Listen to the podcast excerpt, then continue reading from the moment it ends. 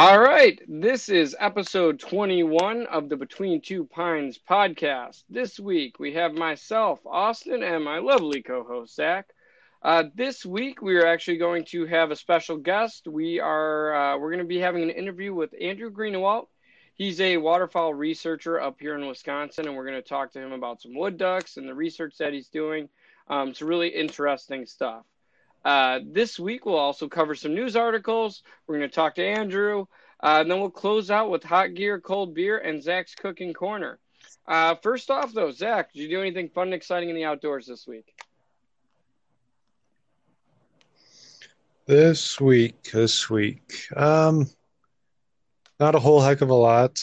Um, shooting my bow a lot, like always. I think starting this weekend, I'm going to start uh, glassing some open fields and stuff, starting to scout out some deer patterns. Um, I'm inside of a month for our bow season here, so that's exciting. But no, just uh, just kind of cranking down on some some last minute bow shooting, and oh, I uh, make no mistake too, our bird, our hummingbird feeder thing, our hummingbird feeders in our backyard went from five to seven, and we're just we're just a stopover oh, yeah. site now. You got we got them all. How many do you think you see a day? I mean, we probably got like eight that are normally back there, plus a bunch that just come, show up, get chased off, and all they do all day long is just have a civil war between all of them and just fight and get like three sips of juice and then fight and then just it's just a nonstop civil oh, war between them. Post some videos of them uh, of the altercations. You should name them. You want us to start taking bets? We'll start gambling on it. Um, yeah, that's awesome. Then I know you you uh, had some. Uh, the window feeders are pretty. You were up in Wisconsin. Yeah, I went to Port Washington. Um, old buddy, old buddy Mike's bachelor party. Um, right by the lake, Lake Michigan. But we didn't do much of that. We just went golfing and just drank a bunch of beer. So that was fun. Good, uh, real, real uh, easy flights too. I had drove to St. Louis, and then it was a 48 minute flight to O'Hare, and then a 26 minute flight to Madison. A 26 minute flight. It took you longer to board than it did to actually fly. Yeah, it was ridiculous. And then it was like 30 minutes back to O'Hare, and then like 50 minutes back to St. Louis. Yeah, so it was nice. just it was um, real convenient. Did you talk to any of the guys? Uh, and I don't know, maybe you talked to some guys at bars or something like that. Did you hear any word on the salmon? uh, out of Port Washington? Uh, no, I we didn't really talk to anyone. Salmon run obviously is not quite started, but sometimes you get the Kings in there in like September. So I don't know, it's getting kind of close. You might be seeing maybe the start of that, but unlikely. Um, yeah. The... yeah, I've been wanting to get back up by like by Tracy's hometown and they got huge runs up there too. So maybe oh, that's something we I'm need to do this yeah, fall. Uh, Katie and I have a trip planned uh, like the 26th of September. We're going up to Door County, and I'm planning. I mean, that should be right in the midst of uh, the salmon runs. So um, yeah, it's going to be like start of coho, end of king, something like that, or maybe I don't know. I guess it really depends on the weather, but um, yeah, so I'm really hoping that I could get up and all in Door County, all those tribs in there. I'm just gonna be slamming those with, uh, yeah, slamming those for salmon. So that'll be pretty fun. But yeah, no, that's cool. Yeah, that whole area, because uh, Tracy is from Manitowoc, right? Yeah, yeah, that area too. Yep, yeah, Two Rivers. Sure. That would be some good stuff. Yeah, I was talking to my dad. He used to do it all the time, and I I haven't salmon fished I don't know, since I was 17, 18, something like that. I mean, I went last year just in uh, on the Root River near Milwaukee, which was a disaster, but uh, still tried it. Um, but yeah, so that's cool though. Anything else?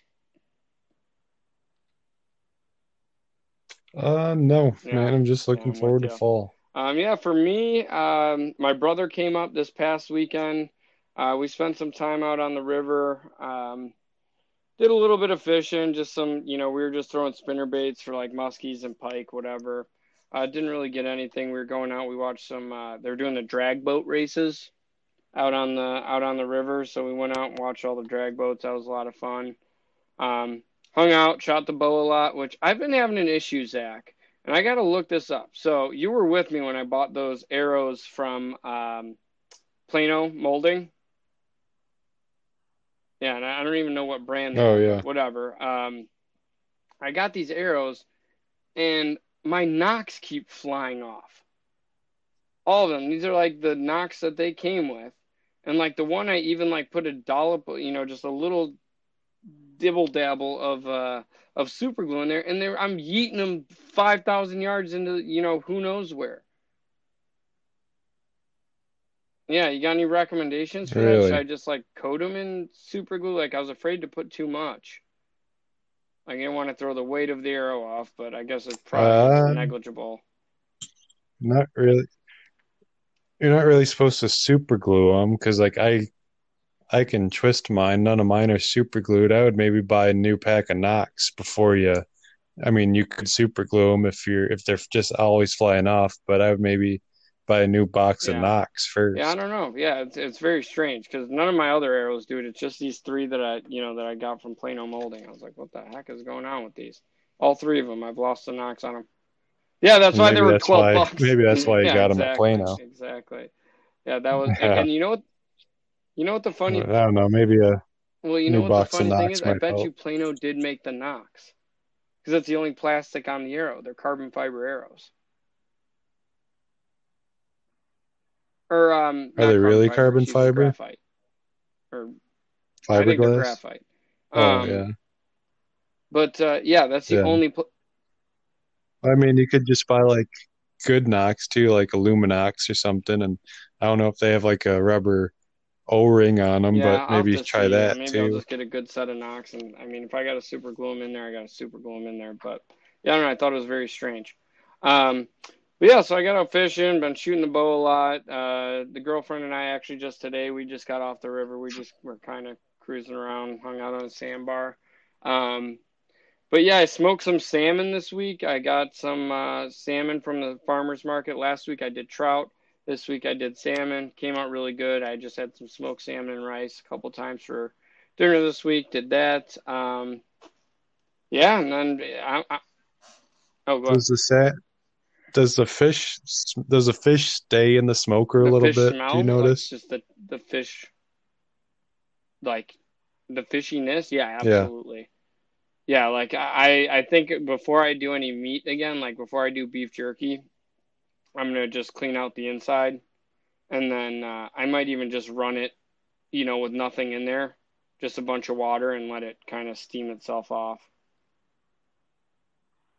But um, Yeah. yeah, did you ever get your smoker fixed? No, it's burnt buttery toast. Um, I don't know. It's like the the motherboard in it or something. It's just glitching out on my screen deal. So unless something changed and it fixed itself while sitting in my shed, it's toast. Yeah, that sucks. But yeah, so yeah, I've been doing that, and then uh, like you said, I'm actually, um, this, which I can't believe, like early season goose is like in two weeks. Early bow season starts in like two weeks or uh, about a month for us. Um, yeah, all this stuff is coming up quick, and I was actually thinking uh, this weekend I might run over to Walmart and get myself a cheap um, trail cam, like a thirty dollar trail cam and go put that up on some land that I'm looking to hunt. So, yeah, I don't know. I don't have any trail cams out, so I figured like, ah, you know, yeah. maybe I should start putting those out. Tasco is the brand at Walmart, and it's like Yeah, how are they? 2888 or something, and they take decently good pictures, and they uh, it won't last you, you know, three, five, but I mean, it'll last you two solid years probably. Yeah, and that's uh, I mean that's all I need. I mean I don't need like uh, yeah Tasco. That's what. Yep, you're absolutely right. Yeah, I don't need anything like um, you know I don't need to be having the greatest of thing. I just want some. I just need to know if there's deer going through where I'm planning on hunting. You know, it's all I really need to know because I mean I'm not I'm not looking to. I just want to harvest something this year. I really don't care you know the size of it. I just want to be able to harvest something this fall. So. It's kind of like a My biggest thing with those cheap ones is if I'm putting cheap ones on public land because if it gets stolen, it gets stolen. That's It's exa- nothing. I'm not out 120 That's exactly bucks. what I'm thinking with this. Like I'm gonna go put it out, and that's where it's going. It's gonna be out on public land, um, and uh, I, I'm probably gonna chain it up.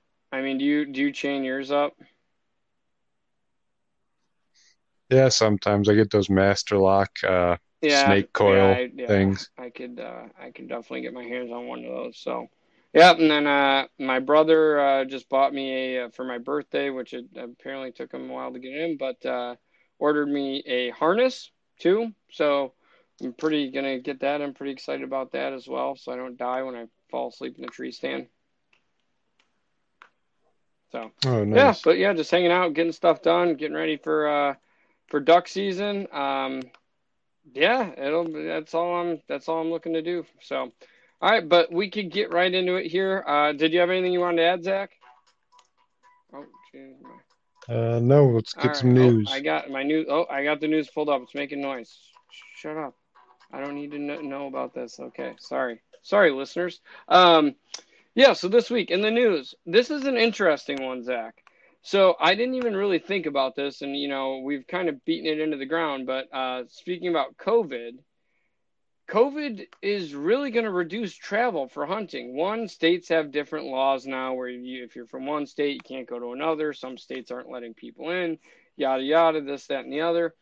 But uh, apparently, which I didn't realize this, um, you're not going to be allowed to go into Canada.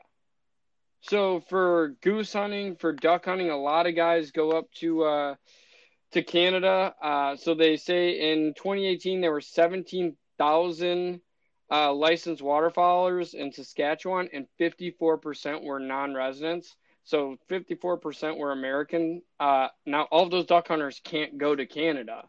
Um, so they're saying it could be shoulder to shoulder hunting in North Dakota and the game wardens and everyone else is trying to prepare for this and the guide services so i'm i'm pretty curious to see how this uh, how this plays out what do you think zach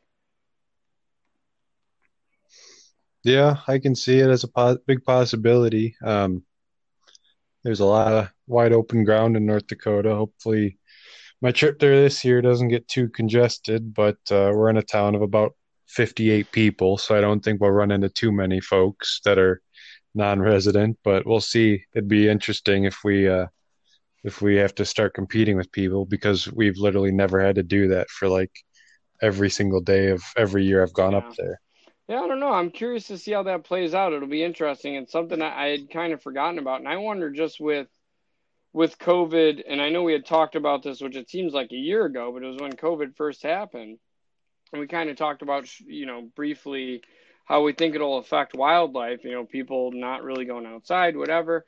I'm curious to see how many people it's going to affect for hunting spots you know people that don't want to leave their county now don't want to leave their state maybe can't leave their state. I, yeah it's going to be an interesting play out uh, you know especially like in wisconsin where you get a lot of illinois hunters coming up. Like i wonder if it's going to go up or down or I, I don't know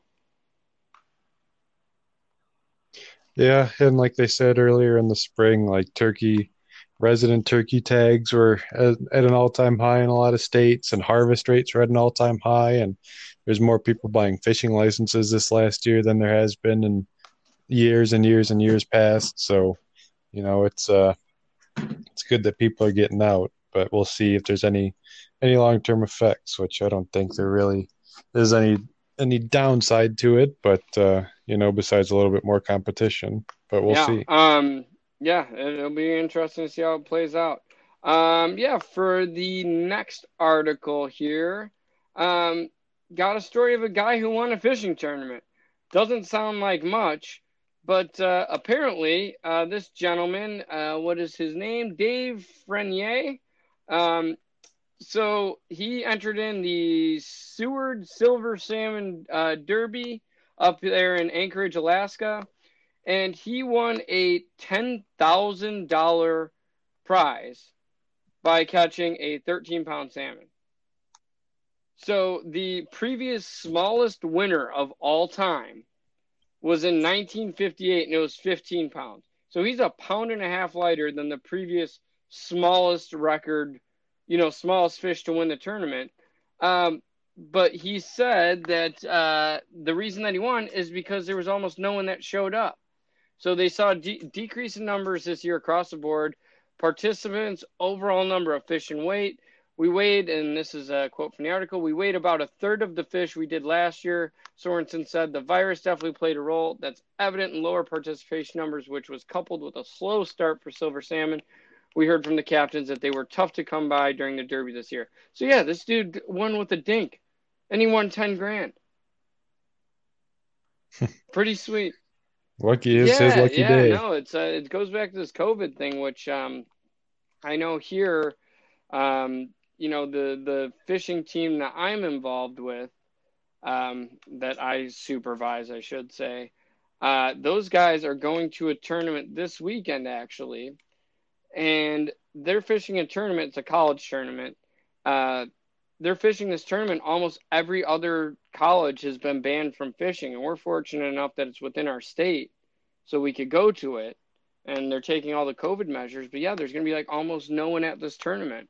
And I, and I told them, I was like, if you don't win, I'm going to beat all of you. Uh, because uh, you know the, the, Yeah. the top prize is fifteen hundred bucks for the team, and then it's like five hundred for each place thereafter. So you know if there's only ten teams and we got four four different boats going, they they better place. But we'll see. So yeah, curious how this plays out for uh, maybe COVID will have the added um, the added benefit of uh, easier fishing for for tournaments. Yeah, maybe. Um, yeah, and that's all I got for that one. Um, for our last article here, uh, and once again, all this is pandemic related because that's the only thing in the news. Um, yeah, so pretty much uh, the bear data from a lot of the national parks, especially in the Yellowstone region, uh, is up. So encounters with grizzly bears is up, and I don't know if anyone has ever seen the grizzly bears out there in that region. They are big boys out there. Those are no joke grizzly bears. Those are they got some size to them up there. Um, but yeah, it, it's weird. Maybe just because they haven't been uh, haven't been so accustomed to people for so long. Now they're just going up and attacking people left and right. I don't know what's going on. Yeah, it uh it really seems like uh hunting seasons need to be more and more of a topic of conversation because there's all these encounters are just going to lead to uh a lot more conflicts. Yeah, absolutely. Yeah, and I, and I wonder. I mean, do you think that this could be due to the pandemic that they're having more incidences, or do you think it's just, yeah, I don't know what else it could be. Just there's more bears. I, I don't know. Yeah, I, it could just be that there's more and more bears out on the landscape, um, or that they're they haven't seen people in a while, so then they kind of get uh, curious when they see them again, or I don't Yeah. know, or used to them, or whatever. Yeah, I don't know. It's It is, interesting yeah. though. I'm curious to see, uh, you know, if this continues on. You know, if the pandemic or the, you know, the stay-at-home orders continue and they keep national parks more, you know, closed. Which, oh, did you hear this? So my girlfriend was just out in Colorado. Did you know that you have to schedule times to enter national parks now? That's So if you want to go to a national park, you have to buy like your day pass. You have to go online and buy a time slot to be at the park. That's It is un-American. un-American. I agree. But yeah, I could not believe it when she told me that. She went to Rocky Mountain National Park and she had to get like a time slot and they won't let you into the park unless it's like within your time slot. Yeah, it's whack. It's totally whack. I don't like that. That seems uh yeah, I don't like yeah, that one no bit. We need to just get this over Yeah. with already. um, yeah, no, I'm I'm definitely with you. Um, and then oh, there was one more thing that I wanted to add in the news, and I'm going to add this again in the news article, uh, and not or in not in the, I'm going to add this again at the end of the podcast. Um, and so long as we're in the news, I just wanted to throw it out there once again before we uh, before we get to this interview right now. Um, write your um, you know, write a letter to your representatives, uh, look into the uh, Pebble Mine, and uh, and find out more information. I mean, obviously, make a decision uh, for yourself.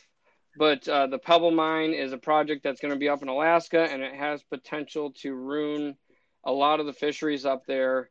Um, I mean, do do your own research, but definitely look into it, formulate your own opinion, And uh, if you feel so inclined, I would say, uh, you know, write a letter to your your representatives, your federal representatives, and let them know how you feel about it. So, yeah, but do your own research. I'm not going to say one way or the other. Um, you know, do your own research and uh, yeah, and let people know. And if you really uh, want to just take the lazier route too, that I think backcountry hunters and anglers should have a stock email that you just sign your name on at the very end of it, kind of um, just taking their stance on it. But then you can sign your name to it as well and email it to your representatives. They should have something like that. Yeah, yeah, absolutely. And like that's kind of, that's what I've done on some of them, and I mean it's better than nothing. Yeah, and um, you know, I don't like to, to tell anyone uh, which way to think, but you know, definitely look into it. Do your research, read the news, look into you know what you need to look into, and uh, if you feel so inclined, definitely uh, voice your opinion on that. Um, yeah, and that's all I got. I think uh, Zach probably right here. We're gonna cut right into our interview with Andrew. We'll talk to Andrew, and uh, hopefully uh, we could have some good discussion about some waterfowl coming up here. So we'll cut right into that right now.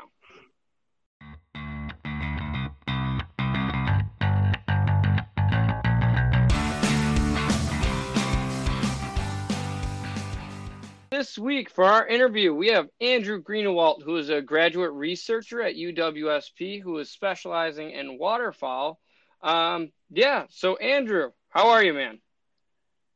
I'm doing good, man. I'm I'm living the dream. Yeah, yeah, can't ask for anything better. Um, so I guess my first question for you, and, and I kind of like to lead in all of our guests for this. What what is it exactly that you're doing? If you kind of want to give your your job title, which I know being a graduate student is kind of a, a you know weird to have a, a job title, but uh, yeah, if you want to kind of give us your title, what you've uh, you know what the nature of your research is, what you've been working on, kind of give us the rundown. Yeah, absolutely. So uh, I came here as a assistant or a graduate assistant um, under uh, the fellowship of Dr. Ben Sedinger, who's the Kennedy Grohne Chair um, for waterfowl at UWSP. Um, he brought me in um, as just just a common guy, knowing what I'm supposed to be doing for, for what he wants to be done, and uh, so what what we're focusing on is um, looking at so the big picture is we're trying to look at breeding breeding propensity, which is which is the number of times a wood duck can can uh, nest in a in a single breeding season, um, and how we were going to do that stuff. Uh, breeding breeding propensity, uh, nest success, um, renesting propensity. We're going to look at. Um, we're also going to look at um, winter migration chronology, and um, I'm looking at um, 59 years of band recovery data. Um, so birds that are banded in Wisconsin, Michigan, and Minnesota, and and, and recovered in, elsewhere. Um, and with that with that data, we can we can look at harvest and survival within the last 59 years, and we can use these covariates um, like bag limits and hunting season dates, start dates and end dates, and and see if these are driving the variation within this region. Um, so what we're what we're doing is we're using these light level data loggers called geolocators, and we're attaching them to tarsus blue uh, colored tarsus bands that have unique IDs on them. And uh, and what this does is it it, it records light level. Um, and what that can do is giving us give us latitudinal latitudinal and longitudinal data um, and we can then um, look at where these birds are coming and going, where where they've been banded, where they're going to go for for the winter. Um, we can look at molt areas. We can we can look at um, migration corridors, um, and just get a bunch of information on these birds that uh, haven't been really looked at in the last thirty years. So wow, yeah, that so you guys got a lot of a lot of stuff going on. So is this uh, for your research? Is this one of those things? Is this? And I know you said you're doing like the 59 year study. So was there a gap in that 59 years, at least in regard to like wood ducks, or has this uh, been sequential data throughout that 59 years? So it's it's sequential data through the 59 years. So um, the states of Michigan and Minnesota and Wisconsin have been banding uh, wood ducks every year and so um, every year since since yeah the early '60s was when the like data got real good. Um, before then, um, wood ducks in the in the late 1800s, early 1900s um, were on the cusp of of extinction or extirpation. Um, and so a lot of a lot of these programs, these state programs, started ma- doing uh, like nest box houses for for ducks, um, for breeding ducks, wood ducks in general.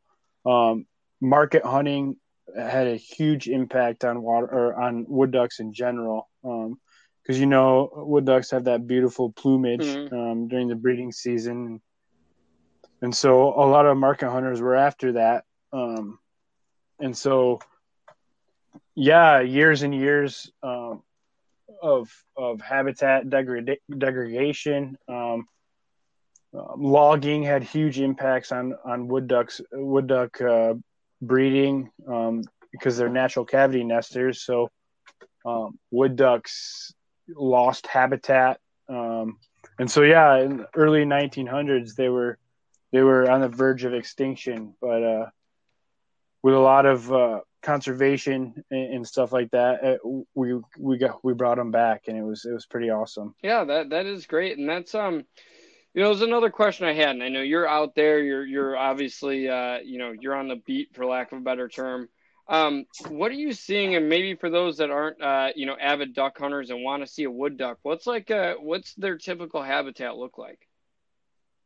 Yeah, so these birds, these these birds are kind of a, a secluded species. Um, they like you can find them in beaver ponds, uh, river corridors, um, small small ag ponds. Um, there's there's there's practically anywhere within Wisconsin you can probably see a wood duck, um, even though they're secluded. So they kind of they kind of hide away during breeding season. They they raise their young for about 30 days, and then they try to go and re-nest and have another brood um, within the same time within the same summer breeding period.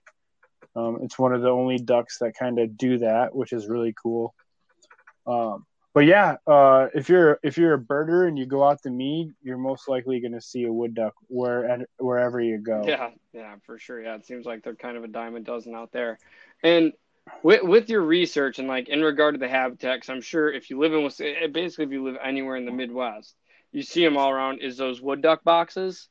Um, how like are you seeing when they nest? And I don't know enough about wood duck ecology in particular, but uh, so is that just do they nest above ground? Is that like they're you know above the water line? Is that what their go to thing is? Is like in a tree or something? Yeah, Absolutely. There's there's actually been studies uh, been done in Illinois that they can go up to a mile into the woods finding um, preferred breeding habitat. So um, Mead has a lot of aspen stands, and and uh, the the fellow grad student before me, Callie Rush, she uh, she did a lot of a lot of that kind of work and tried to find natural cavities in these big aspen stands um, on the Mead and so she she had some pretty good luck trying to do that. Um, so yeah, they're they're all natural cavity nesters. So they're trying to find a tree with a with a decent sized hole in it to to breed in. Um, and they'll they'll be in there for 28 to 30 days. Uh, they have a clutch size of anywhere between 10 to 12 eggs, and they will lay an egg about every day. Um, and what's the so that's about 12. What's the mortality? Go for it. What's the mortality rate on a clutch look like? Um, duckling survival anywhere between um, within the first two weeks you get 80 percent 80 percent mortality happens within the first two weeks of, of a duckling's life. Um, but from from a duckling to a flighted bird um, is anywhere between um, 20 to 25 percent um, survival, and then once once about that two week span comes up, it, it shoots way up, and uh, they do pretty good. Okay, so like out of a normal, like if you had a, and I guess is a brood or a clutch, I don't know which one's which, but um, so. Uh, uh, Is it, is it a brood? It's a clutch or a brood? So a clutch, a, a clutch, a clutch is a clutch of eggs. Yeah. So you're saying she she has eggs, um, and then a brood is is her her ducklings. Okay, so if if the clutch makes it to become a brood of ducklings, um, so if they have like uh, you know, let's just say that they have a dozen, like you said, the expected would probably be between like six and eight of the dozen survive. I'm gonna say I'm gonna say anywhere between probably uh, two to five. Oh, really? Um, okay, so then that's up to a year, like to be to reproductive maturity, two to five of every. uh, Yes. So yeah, so that's uh, that that's called recruitment. So a hen raises her brood, and then those birds who are females come back next year. It's called recruitment. So I'd say if she had 12, 12 eggs that completely hatch, um, oh, some of these eggs can be just duds, the, not fertile. Yeah. Um, and so if she says she lays 12, you're, you're probably going to see anywhere between uh, 50, 50 50 with male female ratio usually. Um, you'll probably see like two to three birds come back if, if they're females. Hmm, okay, yeah, and that it, to put into perspective with the whole duck population it's if the if ducks make it at a it's like 32% of ducks born every year make it the population stays the same. So it's already the ducklings already have such a giant like target on their head that it's a Ex- miracle we even have ducks at this point Yeah, and, and, and just just like you said, Zach, yeah, like thirty two percent of ducklings make it until adulthood and come back, and that's just sustaining populations. So, um, and and then I, the duck production states are are your prairie pothole region, and and they produce so many, and and and that that central flyway, central Mississippi flyway is uh, is very uh, important because because of these these huge duck uh, duck breeding areas. But then, uh, Andrew, is it so? Is it? I guess a question I have is you never really see whenever like DU comes out with their numbers at the beginning of the year or anything like that. You never really see wood ducks. Is that just because they're nesting north to south? I mean, is there is there more wood ducks nesting overall because they're spread out, or is it just hard to get a population, or or what's the whole deal behind? Um, you know, why you're not getting wood duck numbers? That's a good question. I can answer that. So, um, a lot of these a lot of these states and fed, the federal government do uh, breeding population surveys, and so a lot of these because because wood ducks are more of a forced forested wetland bird. There's there's no real way to get good counts because all these birds are um, in these forested wetlands, so you can't really count them that way. well, well, I know Minnesota. Well, you can't count them the way that they do because we actually did a whole podcast uh, analyzing the what was it the 2019 Zach or was it the 2020? Well, it was in 2020, but it was the 2019 um, uh, migratory bird survey. Um, and yeah, because they do that with, via plane for the most part, and so obviously that would make no Yep. sense for the uh, the wood ducks if they're in forested regions. So you probably could get numbers, just not the way that they do the survey normally. and and that and that and that stuff can be biased too because you're not getting a, an adequate sample of, of of of wood ducks because you can't see them Yeah, exactly. via via, via an airplane. Um, and I know I don't know. I think I, I think Michigan or Michigan, Wisconsin, and Minnesota do try to fly for wood ducks, um, but anywhere else in the in the nation does does not do that. Well, what would you Right, think? and that's another reason it could be biased too, because like they nest, they nest down in Louisiana in the swamps even too in the beginning of the year and stuff. So different, st- all the states would have to then compile all their data too. So that makes a lot of Ex- sense. Exactly. Hmm. So would there be? I mean, uh, Oh, go ahead. Sorry. oh, go for it. Sorry. No, no, you're good. Um. So would there be? What would be an alternative way to get these numbers? Is something like your research going to be able to provide us with a better insight into the numbers of, uh, you know, wood or the population on wood ducks? Yeah, abs- absolutely. So, um, there there are these things called Lincoln estimates that you can you can get a a, a broad faced number of abundance. Um, so what you what you usually do with this is you uh, you band a bunch of birds every year, and then you um, and then you times it by the number that are recovered. So you get a bunch of birds, you band, and then you have hunter harvest. Um, so this is all citizen science based type of type of science that we can get these abundance numbers. Which so is called, which is why you called, fill out your hip surveys. Fill out your hip surveys. Dang Ex- it. exactly um, and report, your damn band- bands. and report your damn bands exa- exactly. There's a toll free number. You can go to USGS Bird Banding Lab and report it there. Um, but yeah, so so there's these things called Lincoln estimates, and you can get uh, abundance estimates using these Lincoln estimates. And what they are is you you band a bunch of birds, you get a bunch of returns, um, harvested birds that are reported, and you can take the uh, the the bands that reported by the no but you can times it by the number of bands that were put out and you can get kind of a, a rough estimate of abundance within this within these states um, there's a paper that came out um, a couple weeks back um, by a couple guys in ohio and they used lincoln estimates and harvest and survival to get this abundance um, the abundance of wood ducks in in uh, in ohio so that was pretty cool Well, that's good. Yeah. So yeah, that'll be cool if uh, you know your your researcher. Hopefully, someday we could get some uh, good estimates on the numbers in uh, in Wisconsin, aside from the uh, the hip surveys and everything. And actually, on reporting the bands, and before I forget, and I have this written down. Um, with your research, you're obviously putting on the uh, GPS trackers on on you know banded to the ducks. If I were to shoot one of those ducks, do I get to keep the do I get to keep the band?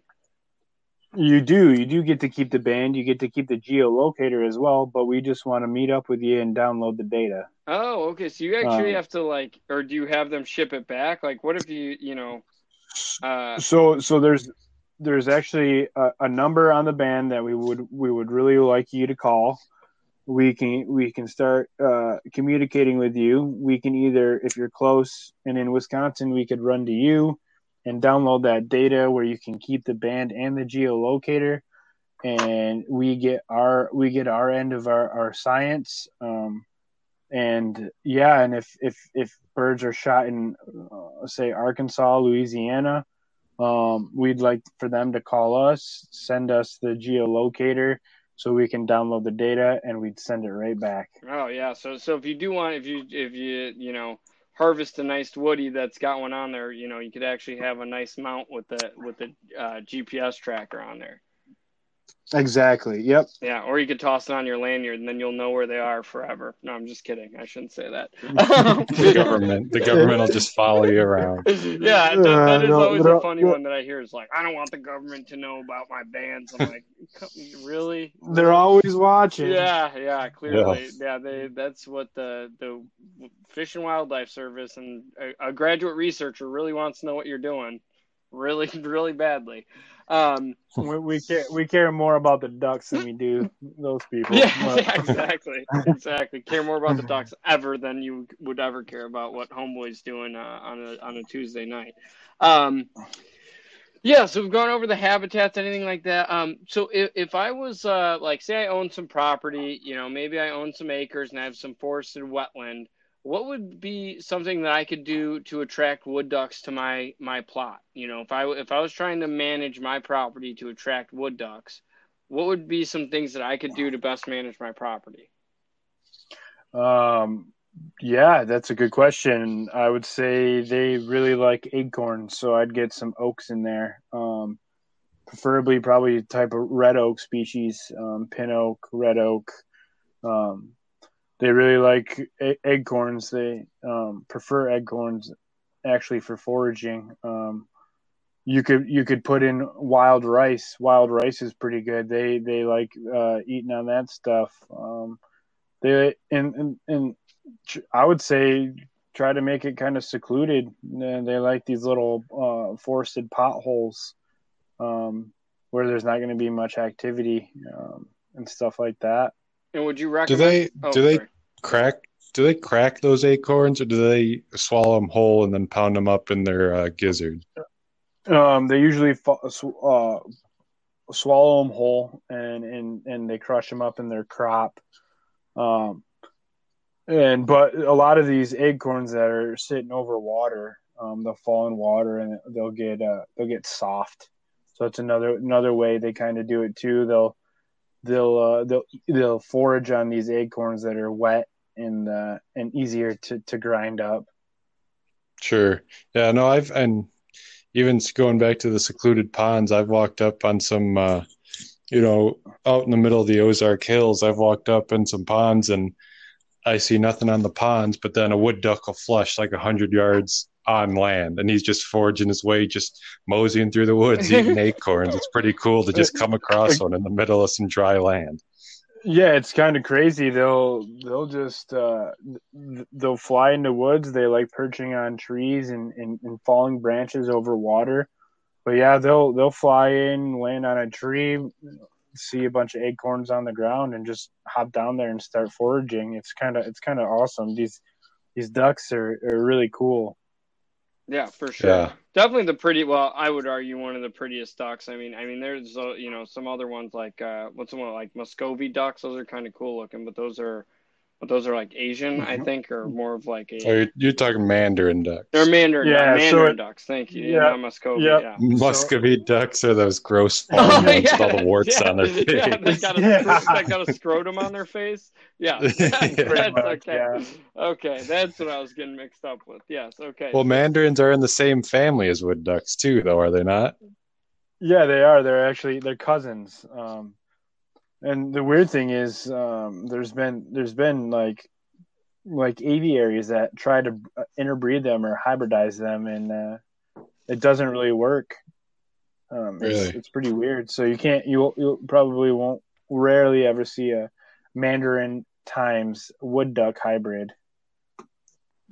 Sure. Well, and, and, if you're shooting a mandarin, it's because somebody's pet got loose. yeah, exactly. Exactly. Which actually, that's a good question. How many times do you see? And Zach, this question goes for you as well. Um, do you ever see? And I guess I've never thought about this because in Wisconsin, I mean, I know people around here that have, uh, you know, pet ducks. Uh, how often do you see, or what do you think, like the mortality looks like for domestic ducks? Do you see, do you have you guys ever run into them in any of your research? I mean, they're always they're always all over the place. You get you get you get park ducks kind of going to the Mead Wildlife Area, not knowing really what it's doing there. Um, but I mean, it's I mean, I'm, I'm guessing domestic ducks kind of have a have a have a lower survivability because they're they're they're they're not as smart as these wild ducks. Yeah, but, yeah. Uh, I mean, I guess that you know, in the amount of duck hunting that I've done, which is far less than I know Zach has, um, you know, I've never run into like just imagine being out at the Mead and you just see like, you know, the white Aflac duck like swim by. You know what I mean? I don't know. I guess I've never seen that. I'd be curious if anyone has ever like run into that or if they would even be intelligent enough to like realize like, oh, there's other ducks. I'll go by them and then just kind of tag along. I don't know. I mean, I've seen people shoot those bibbed mallards, which are just basically farm ducks. They're like a mallard head, but they're black bodied with a little white bib on their chest. Yeah, and those are yeah, kind of like park ducks. And, and and then there's there's like there's some there's re- really cool. It's called uh, leucistic, which is which is uh like meaning like an absent of color. Um, so there's a lot of uh, blonde mallards we'd call them that don't have much color. They're they're they're not they're not truly white, but they they're just voided of, of of like their speculum doesn't have that big blue. So are, are those um, are those domestic? No, they're they're they're in the wild strand. Um, I've seen I've seen one of those in my whole life. In the wild, uh, a blonde mallard, yeah. Yeah, and so um, we actually, when I was working in California, um, on a uh, a breeding nesting um, mallard and gadwall study. Um, we actually had, uh, I think, four or five blonde mallards nesting in our upland fields, which is really cool. Yeah, they're wow, always yeah. too tricky, too tricky to catch. But yeah, that's awesome. When I was uh, when I was in North Dakota, speaking back on hybrids too, we we caught and banded uh, a mallard wood duck hybrid. It was it Those had, are like, really cool. Mallard green head, but it had the hood on it and it had the wood duck beak. But then most of it looked like the mallard in the middle, but then the tail was a wood duck, and it was just crazy looking. They're they're so cool. Uh, yeah, wood duck uh, mallard hybrids are really cool. Um, there's there's a bunch of really cool hybrids out there that that uh, are pretty cool in nature. Yeah, and Yeah, uh, well, I was looking at like mature ones, and the the mallard wood ducks they have a full hood, and it's all green. It's like the coolest looking thing in the world. And then they have the they have the bright bright colored bill of the of the wood duck. Yeah, they're it's just it's just super cool. see, and maybe And Yeah. it's kind of oh yeah, maybe I'm it's just kind of crazy. Oh, sorry, go ahead. I apologize. We're both trying to talk. Yeah. I think it's just kind of crazy that it happens in nature. Is is these different species are interbreeding with each other and making these amazingly cool ducks. Yeah, Yeah, and I was, uh, and maybe I'm just dumb, and uh, you know, I was a biology guy, so I think this is possible, but I don't know. You guys are the experts on this. Can any ducks hybridize with any other ducks? Uh, m- mostly yes. Yep. And and that yeah. I don't think like uh, I mean I think divers and puddlers can interbreed, but I don't think you really see it. But I think it is viably possible. okay. And are those hybridized offspring? Are those uh, viable? Um, you know, do they produce? Uh, you know, uh, uh, you know, are they? Um, what's the word I'm looking? I think they. I I do not think they're. I don't think they're viable. Uh, I don't think they can. I don't think they can uh, reproduce. pass Gestate, on that gene. uh, yeah. Okay. Yeah. what the that's- hell's the word for it? Yeah. Sterile. Yes, they're sterile. Yeah. Thank you. Yeah, yes, it it only is. took They're- three, they're three, sterile. three people with about six degrees between us. Uh, yeah, we figured out the word sterile. Congrats, guys. Um, but uh, yeah, I don't know. Yeah, that is uh, that is interesting. Uh, the the high, and I wonder. Yeah, that can't be terribly common, but I think it's just because ducks are like mostly rapists. Is that just how that happens, for lack of a better term? I mean, they're going on just Oh, yeah. willy nilly. Yeah. Yeah, yeah. Mal- mallards are pretty rapey ducks, I would say. Yeah. Mallards are so rapey that the hens are starting to develop these like tra- or like fake Yeah. Fake vaginas. cloacal openings. Yeah. Yeah. Yeah. And then, well, that, but I've I've Oh. I've seen a I've seen a hen um have a, an open wound bleeding on the back of her head because the the, the drakes have been biting her so much. yeah. Well, and that's what uh, my buddy has. Uh, he's got mallard ducks as like pets, like just to lay eggs, and um, and he says that the females, like he has to make sure. Like sometimes they'll try and drown, or will like almost drown the the females.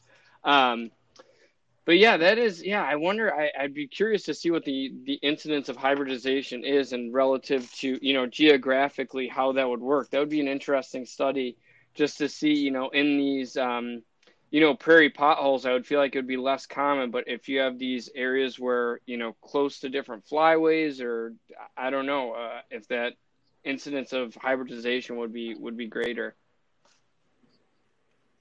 Yeah, it doesn't happen very often, but when it does, it's it's uh it's pretty cool. Um I think it's yeah, less than ten percent, 10 maybe even less than that. yeah i was gonna say 10% would still be pretty high. All right so i got some more questions uh, kind of off track from your research. So you obviously i'm assuming and i know you and i have had discussions before but for the listeners uh, what made you want to get into this? Were you a duck hunter before uh, before getting into graduate school So it uh it all started in high school, man. Um my eighth grade science teacher, he was a fish biologist in Alaska for the longest time and so he came back and married his childhood sweetheart and started to become a a, a high school teacher and so he he wanted to he wanted to to develop um that kind of skill set in a lot of these kids and who who are are looking for guidance. And and so I caught on really quick with him and he took me under his wing. And we uh we used to go to to the college the college I went to undergrad SUNY Cobleskill we used to go there in high school and we used to uh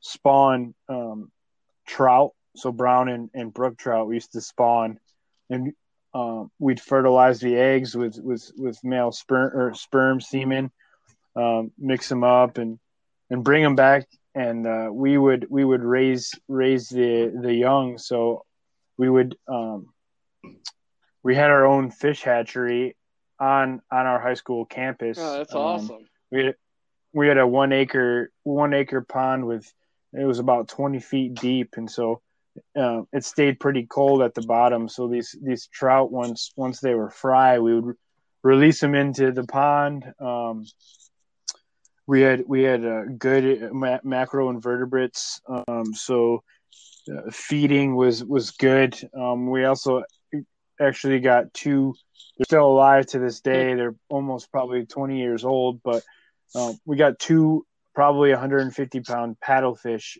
in- our 20 or one or one acre pond. oh, really?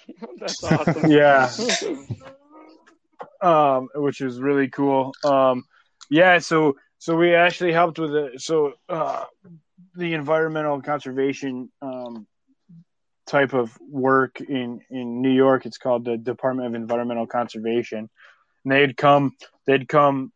Uh, banned wild turkey on our on the backside of our football field. So we we lived in a rural town. I only graduated with 86 kids in my graduating class. Um, so we would set up rocket nets to catch wild turkey during the winter, and we'd also catch white-tailed deer with these rocket nets and put uh, VHF transmitters and you were doing them. this in high school?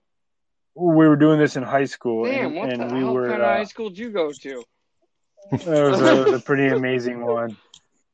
And so and and so with all that stuff going on, we'd put VHF transmitters on uh, on these uh, on these um, deer, and we'd uh, triangulate them every day, and uh, we would be able to go in and if we had any mortality signs, we'd go in and our school owned about uh, probably 15 acres behind behind our campus. And we'd go in and try to look for for the mortar- mortality and see what got it. And and so it, it started young with me and and uh, it's just I knew it's what I wanted to do for the rest of my life. And and that's where it started. And then I got to college um, and with the wildlife field it's it's very competitive. So you have to start early. You have to make a name for yourself. And so I started as a, a sophomore, and my first job was in 2012, and I, I volunteered, and I was getting paid $25 a day, um, working with uh, hawks out in Wyoming, um, and we were we were putting uh, GPS backpacks on males to look at foraging patterns within within energy energy developed areas of of Wyoming. Um, so we we traveled throughout m- most of Wyoming. Almost three quarters of the state was was was our study area. Um, we north northeast, southeast, and southwest. We didn't really get up into the northwest. No Yellowstone or Grand Tetons, um, but it was it was a really cool experience. I worked with the Wyoming Fish and Game and and and uh, Prairie. Uh, what was it? I forgot, but I worked with Wyoming Fish and Game, and then um, I then volunteered again my junior year, not on the same project, but uh, this is probably one of my favorite jobs of all time. I I worked uh, with snow geese up in, in Nunavut, Canada, above the Arctic Circle with Environment Canada, and that was a, a volunteer position as well. Um, and I That's stayed like this the summer. up- that's like the Snow Goose Hub, isn't it? yeah, yeah, it's it's in the Queen Maud Gulf Bird Sanctuary, just just south of Cambridge Bay. Um, and there was we we were we were in a we were in a colony of a million birds, a million snow geese, Jeez, a million a million snow geese, a million Ross geese. It was it was insane, and there was white everywhere with with breeding snow geese, and and that that experience that, that probably changed my life. Um, you had you had wolves when you were working a bird nest. You'd have wolves come 15 feet away from you just to check you out because they've never seen humans before. Grizzly bears up there, muskox, uh, Oh, that's awesome. Wol- Yeah. wolver wolverines that it's just amazing things that you you wouldn't hardly see down in the lower 48 and it's really cool. Yeah that is awesome man. Yeah. And then so after and then i think oh yeah go on. Yeah so i think av- after that that waterfowl that snow goose position that kind of opened up the door to to getting into waterfowl for me. And so after that i spent two summers in um, western alaska and the yukon delta national wildlife refuge working with pacific black brant um, and then what did I, and then I did a two year stint. So it was uh, so it was a summer job. I went from from Alaska to Minnesota to band wood ducks in Minnesota. Um, I took two months off, so I took uh, the hunting season off. Went back home, hunted um, white-tailed deer, ducks, um, and then uh, worked. So this was from 2014 to 2016. Was was kind of a a revolving circle of jobs of the same jobs. So I went from Alaska working with Black Brant to Minnesota banding wood ducks to taking a few months off and then going to Missouri from from uh, early December to to late March banding wild turkeys and did it all over again. Um, and then after after that, it was 2016. I was applying for jobs and just about leaving the wild turkey position, and uh, I uh, I applied for a crew lead position out in out in California, and ended up getting that position. And it was a crew lead for nine wildlife technicians doing a, a nesting study on, on on mallards and gadwall, and I kind of led a a crew, uh, a two person crew, um, putting suturing VHF transmitters, one gram VHF transmitters to the backs of gadwall and Oh, mallard ducklings. Suturing them in, yeah, that's pretty interesting. Yeah. yeah, So there was a little bit of uh, doctoring behind yeah, that. Yeah, using- exactly. You, you're a surgeon now. yeah, so so uh, just just the experience in general, um, making a name for yourself, and the waterfowl world is waterfowl world is so so small. Like if you tarnish your name, it, it'll hurt you in the long run. Yeah, no, I could see that, and that, and so then after that, then so that was in 2016, or uh, from that point forward. So you're 2016, then what? Then you came to UWSP in what 2019 then? Yeah, so I I worked I worked with USGS for uh, four summers, um, so 2016 through 2019, and then we me and my girlfriend packed up and moved out here in in uh, October of 2019. I first started my first semester in January. Yeah, that's uh that's wild, man. Um, you know, we've talked about it on the show with uh, you know, with other people, you know, a lot of different young professionals in the wildlife field. And, you know, one thing that I noticed in your story is, you know, uh, definitely proof of that. Is it's just crazy when you're in the net, especially in wildlife, but uh, the natural resources field in general. I feel like if you want to if you want to get a job, you better be willing to move and move a lot because it's seasonal jobs, it's volunteer jobs before you can find that one that'll actually, you know, get you a full time gig. And I know Zach's moved all over, you've moved all over. Um, yeah, I kind of sold out and uh, said I don't feel like moving and just took jobs that I could get that were close by. But yeah, And and I, I don't really consider that being you you selling out. I just think it's it, it's I guess what I'm thinking is it's like that's what you wanted to do. It's with with these kind of jobs and this kind of profession.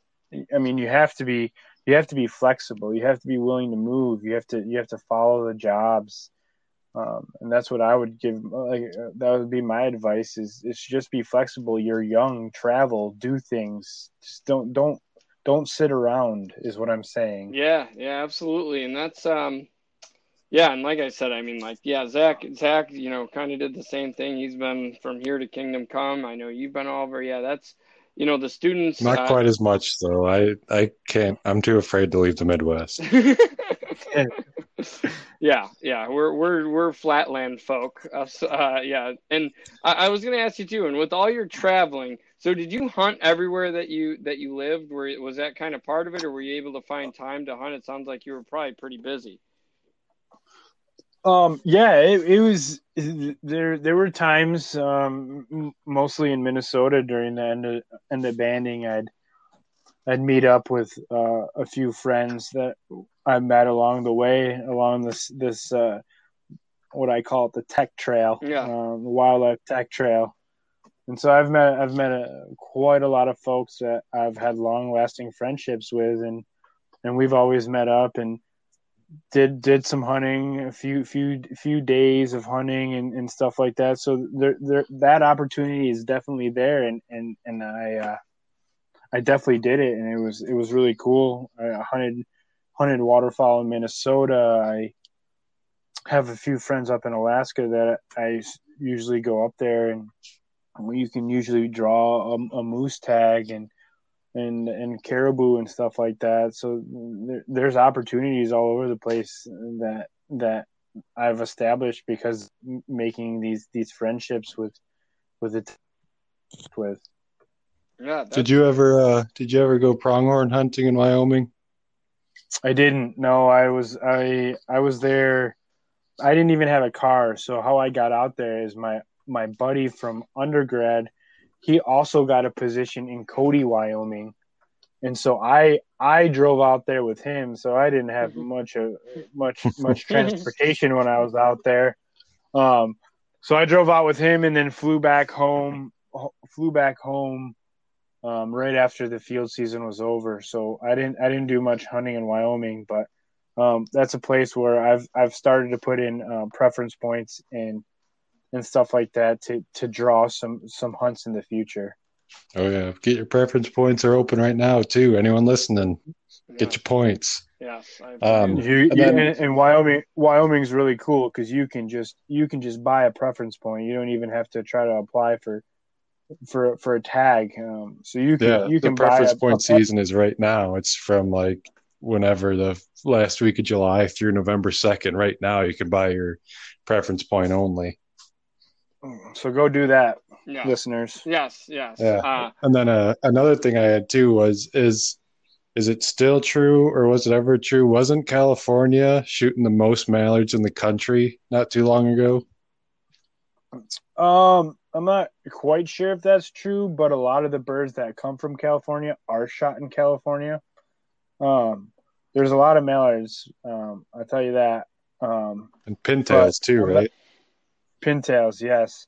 There's a lot of pintails too. Um, but pintails, uh, the waterfowl management plan, um, the pintail population is still lower than what they want, so that's why they have been regulating um, these stricter bag limits on pintail um, because because of of uh, North American Waterfowl Management Plan. Um, Because it's seven a day over there, isn't it too? Yep, yep. So it's seven. It's seven birds over there instead of six. Um, you can shoot all greenheads if you want. Um, if you're that good, you can shoot all all, all seven greenheads. Yeah. I think it's limited to two hens still, two mallard hens. Um, after November third, I do believe you can start shooting bluebills or lesser scaup. Um, I think over there is still two canvasbacks. Um, yeah, so there's there's a lot of opportunity. You got your you got all three species of teal. You got your cinnamon teal, green wing, and blue wing teal over there. Uh, yeah, it's it's a it's a pretty amazing state to to hunt waterfowl. Yeah, that's what I that's what I keep hearing. I might have to make Austin. We might have to go knock a knock a cinnamon teal off our list over there someday. Yeah, I I mean I I got some uh well actually both of us actually have some friends out there in so in uh in Southern California, so that might be the move. Yeah. Um Well, right now that that whole state's on fire, so it's not it's not looking good. yeah, there's a lot Yeah, of issues going is on new? there. Yeah, go California's having issues. Surprise, surprise. Yes, everyone's uh uh jaw-dropping moment. Um yeah, was there uh Andrew, was there anything else that, or, or well Zach, did you have any uh you know, we're closing in on an hour here. Zach, did you have any uh you know questions that we didn't hit? I guess uh, one I had was um, I, I've heard before that wood ducks as a whole are doing okay. Um, I've heard things like if the bag limit was more, then people would start to worry. Um, some states I've I know have even thought about dropping the bag limit from three. Um, I know season dates have a lot to do with it. Like Iowa shoots like twice as many wood ducks as say Missouri. Um, but I guess my question is like, how are wood ducks doing in general, and would different seasons have different different season dates have different outcomes for their overall population? Do you think? So this is this is some some stuff we're going to look at in, in in my project is that that kind of stuff right there. So we're going to look at season dates, season start dates and end dates to see if there's any if there's any uh, difference in harvest and survival. See if uh, early early teal season has an effect. So maybe we we are hypothesizing that maybe early teal season has a has an effect on on harvest where um, a lot of these wood ducks may be starting to to learn that um, shots or or public land um, what's the word I'm like kind of looking for? So it's like um yeah early teal so looking at early teal season and um so guys are sh- starting to shoot um teal two weeks before the hunting season is really open the regular season. So with all this shooting going on it could educate wood ducks and honestly it could it could push them to start migration earlier. Um so so harvest could could go down because um, these birds are getting educated. So I'm, that's something I'm going to look into. Or even misidentified. I'm, I could imagine there's got to be a substantial number of hunters that are misidentifying teal in the early season and not saying nothing about it. Exactly. So there, that that's another thing is um, guys who who are new to hunting and are trying to hunt early teal and don't know really what birds are looking like that early in the morning. Like you can if you're a hunter and you, you've hunted for a while you can definitely tell a difference between a teal flying and a wood duck flying. And and and a lot of the times if if these birds are banded and these wood ducks are banded and shot you're never going to get that reported because it's illegal to shoot those birds in in, in the early teal season. So yeah well, i've even heard stories too about like wardens watching hunters shoot a wood duck, but they can't prosecute because they can't tell who shot the wood duck and they're not going to say it. But then there's states exactly. like I think it's Tennessee, you can legally shoot a wood duck during early teal. I think you get like one wood duck a day or something like that during early yeah, teal and season. And I think I think uh, I'm not quite sure, but I think there was. So I know I know Minnesota does not have an early teal season. Minnesota does not have an early teal season. Uh, Wisconsin and Minnesota do, so that's another thing I'm going to look at is to see uh, the difference between uh, see where the impact is on on, on survival and harvest of Michigan and Wisconsin comparatively to to Minnesota because they don't have an early teal season. Yeah, interesting. Um, yeah, other than there was that, a little bit, Zach. Ahead. There was a little bit more to that question. Um, can you can you can you repeat the question again? Um, just uh, uh is there like uh, since we've hit that duck boom a couple years ago now, and it's kind of leveling out? Do you got do you have any estimates of like how wood ducks are actually doing right now? Like, is it yeah, all right okay. or? So in co- continentally, they're doing good. Yeah, um, the lower 48 states, um, yeah, the contiguous lower, lower, lower 48 are, are doing amazing. Um, wood duck numbers are, are pretty high. I think Wisconsin kind of has a rate of around a 400,000 breeding breeding population. Um, that fluctuates, um, but there could there could be some detrimental impacts on on raising or lower or raising or lowering the bag limits. Um, I know I know this year I think Wisconsin just raised their wood duck bag limit to three, which it was two for the last I don't know decade or so. As long as I've been hunting, it's been two. Yeah, and so I think this year they they they raised it to three, but we'll look at it. We'll look at this data and, and see if there's uh, some impacts and maybe have some man- management implications um, within the area. Sure. And then uh, one other one I had was like, say, our, our wood ducks that are nesting in like the cypress swamps in Louisiana, do they do they migrate south or are they kind of more uh, local birds? They kind of they kind of are more lo- local birds. They kind of stay stay there throughout the whole year. Um, they don't need to go south. yeah, they don't need to go anywhere. Um, a lot of the birds that are in the upper Mississippi where we're at, they'll they'll migrate down to to to warmer climates, uh, Arkansas, Louisiana, um, states like that. Missouri, south south southern Missouri is, is a big place. A lot of these birds in Wisconsin and Minnesota go. Yeah, I just didn't know if it was like everybody shifts or everybody just kind of gathers up down there because that's kind of, I don't know. Yeah, I think maybe the those Louisiana birds might be susceptible to their cold fronts and want to feel like they need to move. But no, it makes sense yeah. that they don't got to go anywhere then.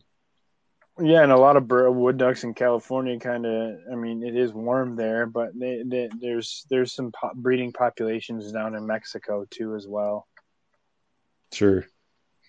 No, I don't. That's that's all I had. I love wood ducks. They're the prettiest ducks. They're the, the tastiest ducks by far, and uh, it sounds like they're doing all right. And I'll do whatever I can. We put up uh, nesting boxes every couple years, and we uh, we actually maintain them. That's another big thing about it. Make sure if you put one up to maintenance it every year or so. Exactly, and and don't and don't put them in areas where you can never get to or never check. Um, I know, yeah, it, it's it's hard to do, but um, yeah, put them in areas where they're high vi- high visibility. Um, there's there's there's a huge study going on, um, actually throughout the the uh, the like half of the United States. So, like Florida, Louisiana, Clemson, like North Carolina, South Carolina, um, they're doing a huge huge nest box study, and they're gonna and they're looking to see if if uh, these nest boxes have a big impact on on recruitment or, or adding adding birds to the population because sure. a lot of these a lot of a lot of these nest box programs you're you're getting you're getting local populations and that might not that might not be adding adding to the the, the entirety of the population um yeah so you'll get a bunch of these satellite satellite populations because they're used to they're used to these nest boxes, so um, that could that could that could influence um, population growth as well, and that's what they're trying to look at.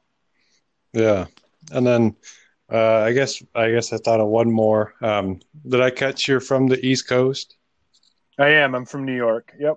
New York. Um, and I know Steve Rinella mentioned it on the MeatEater podcast, but is there an actual problem with these farm raised uh, wood ducks or farm raised mallards that come out of these duck clubs interbreeding with wild mallards. Have you heard any of those Absolutely. studies or anything like that? Oh, oh yeah. So we're actually we're actually collaborating with a with a with a uh, professor out of uh, SUNY ESF, like environmental science and forestry, um, and he's he's looking at a lot of these eastern mallards and a lot of these eastern mallards don't don't have wild genetics. They're they're they're game farm genetics, and it's it's kind of crazy. And and uh, so we're taking blood uh, at the Mead. We're taking blood samples and, and feathers, and they're looking at isotope work. Um, oh, really? On, on the feathers, and they're looking at the genetics for the blood, and and and hopefully it's it's just happening on the East Coast. But this is this is eye opening where a lot of these game farms are still releasing 10,000 birds a year. Jesus. And do you think that has a direct correlation with the East Coast's uh, mallard uh, problem they got right now? And there, and I, I, can't definitively answer that, but um, that's what some of this this stuff is looking at right now, and it seems like it has it has some sort of impact on wild genetics. Sure. Oh man, I'm sure I could talk with you for another hour, but I think that's I mean, about, I- that's about it. Well, and uh, Uh, well, well, if uh, Austin can give me your number, we can always talk whenever you want. Yeah, well- Uh, Oh, yeah. me- yeah, and Zach will be moving up here soon, so uh, he'll he'll be back in the old stomping grounds over here. We'll get him out for a drink or two at some point. Um, exactly. I can I can get you out to Mead, and we can band some wood ducks together. yeah, oh god, sure. I'd love it. What do you use? Five A's for wood ducks? Yeah, we we used five A's. I think uh, Kelly used uh, Kelly Rush used sixes. You can use sixes or five A's. Yeah, I know if they were they were pretty uh, fresh, we couldn't fit a six on them, but I don't know. Ex- exactly. Yeah. Shop talk, um, because everyone's gonna know what you're talking about, guys. Yes, of course. uh, yeah. Well, well, well, guys. Thanks for having me. It's- yeah, was there was there honor. anything you wanted to add, Andrew, before we close out here? Oh, I think that's about it. Yeah, I mean, if if anyone, if any of your listeners ever have a question, they can shoot me an email. I can try to answer it to the best of my ability. And and yeah, it was it was fun talking to you guys. Yeah, it's, yeah, It's well- fun talking to. Yeah, we'll have to have you back on here. Uh, we'll we'll definitely uh, uh, we'll have you back on on some of the waterfowl stuff because uh, each year uh, we try and do an analysis of the the waterfowl survey and just go through it and nitpick everything on it. So it'd be fun to have an extra an extra set of eyes on that when that comes out. Absolutely, man. I'd love to do it. Yeah, for sure. Well, yeah, we can't thank you enough for having you on, and uh, yeah, we'll definitely have to have you on again. And I'm sure you and I will get out uh, duck hunting this season, so uh, you know we'll definitely post some pictures about that. Absolutely, man. Have you guys have a good night, and uh, look forward to to talking to you guys again. All right, we'll see you, man. Have a good night. Yeah, thank you. Yeah, no problem. You guys have a good one. Yeah, Bye. Bye. That was pretty good. uh, we didn't do we didn't do hot beer, cold beer with them. Oh yeah, shit. Uh, well, whatever. Um.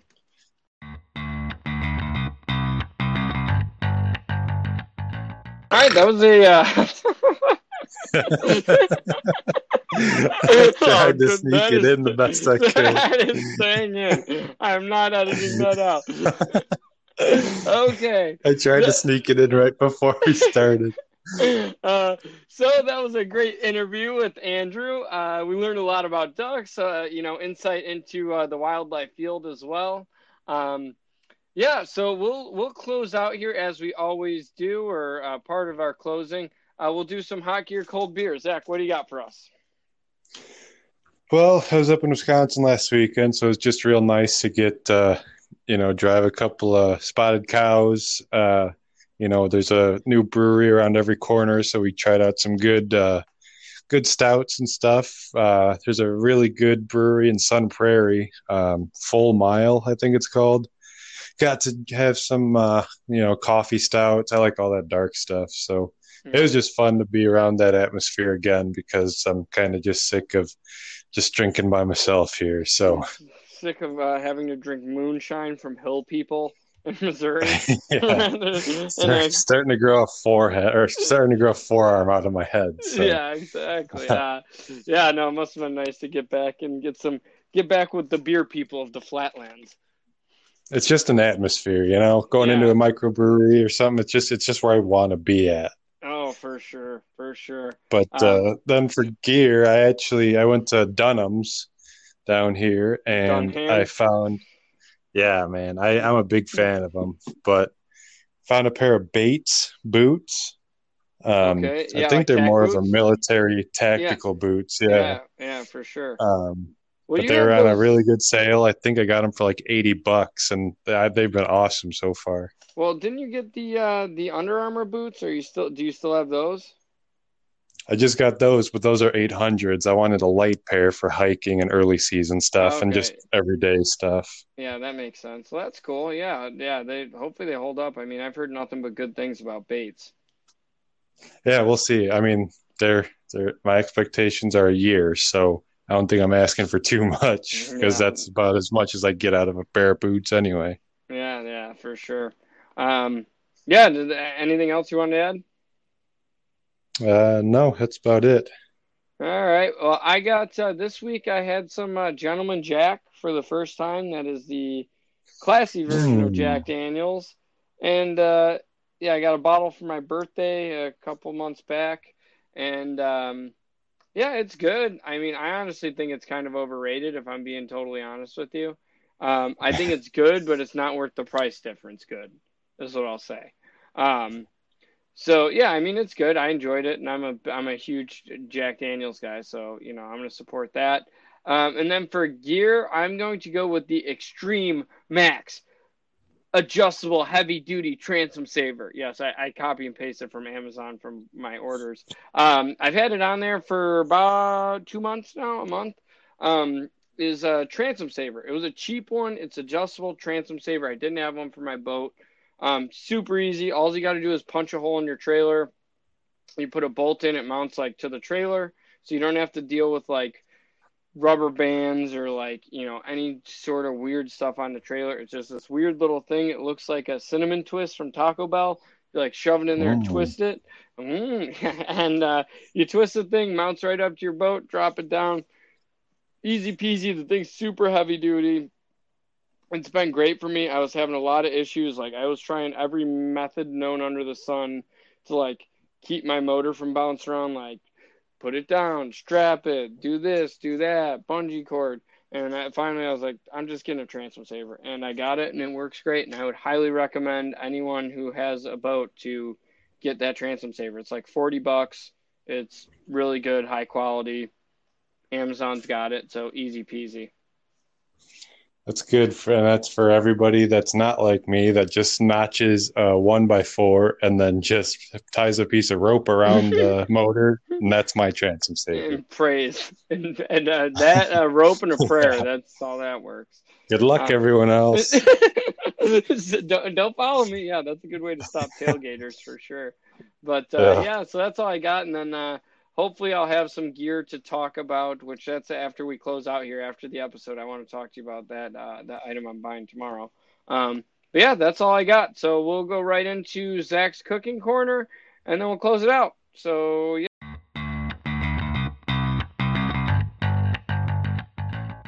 All right, so Zach, let's uh let's close out here with your cooking corner. You got anything that you tossed on the old uh on the old oven or in the slow cooker? What do you got for us?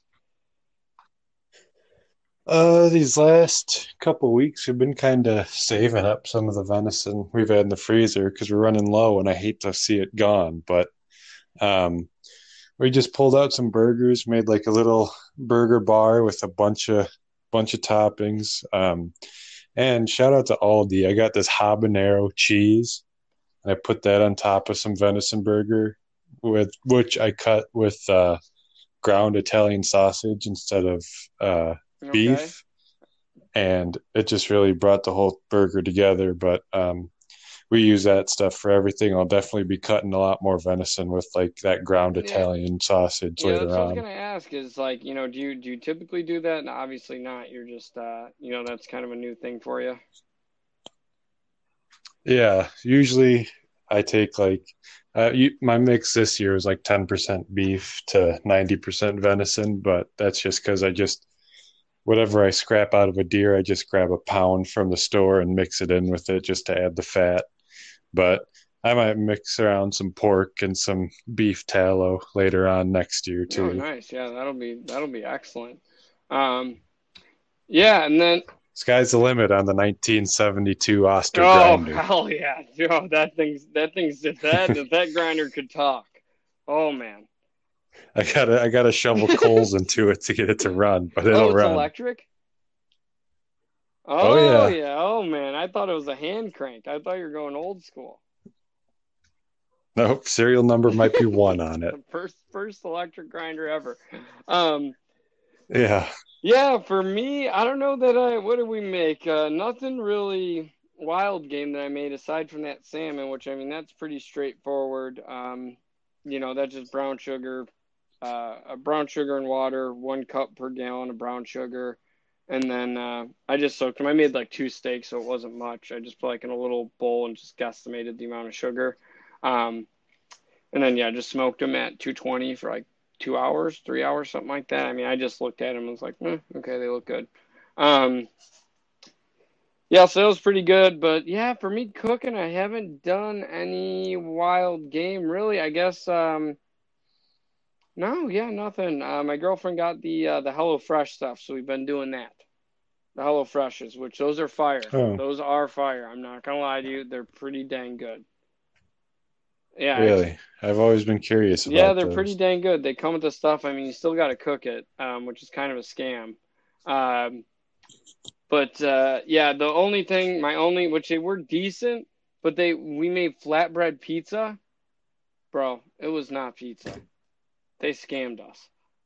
No, it's a It was flatbread. a flatbread. It was not pizza. The fact that they had the audacity, the nerve, you might say, to call flatbread pizza, I was aghast when uh, when we finished it all up. I mean, it, was, it, it wasn't bad actually, but yeah, it was not pizza. It's one or the other. It can't yeah, be both. flatbread or pizza. Yeah, you know, you can put lipstick on a pig, but at the end of the day, it's still a pig, and that's uh, that's how I felt about that flatbread. They tried to they tried to make up. They put a bunch of makeup on a flatbread and called it pizza. No, ain't gonna fool me. I, I know pizza when I see one, and I know flatbread when I see one, and that that ain't it. So, yeah. Good. Well, did you have anything you wanted to add uh, as we close out the episode here?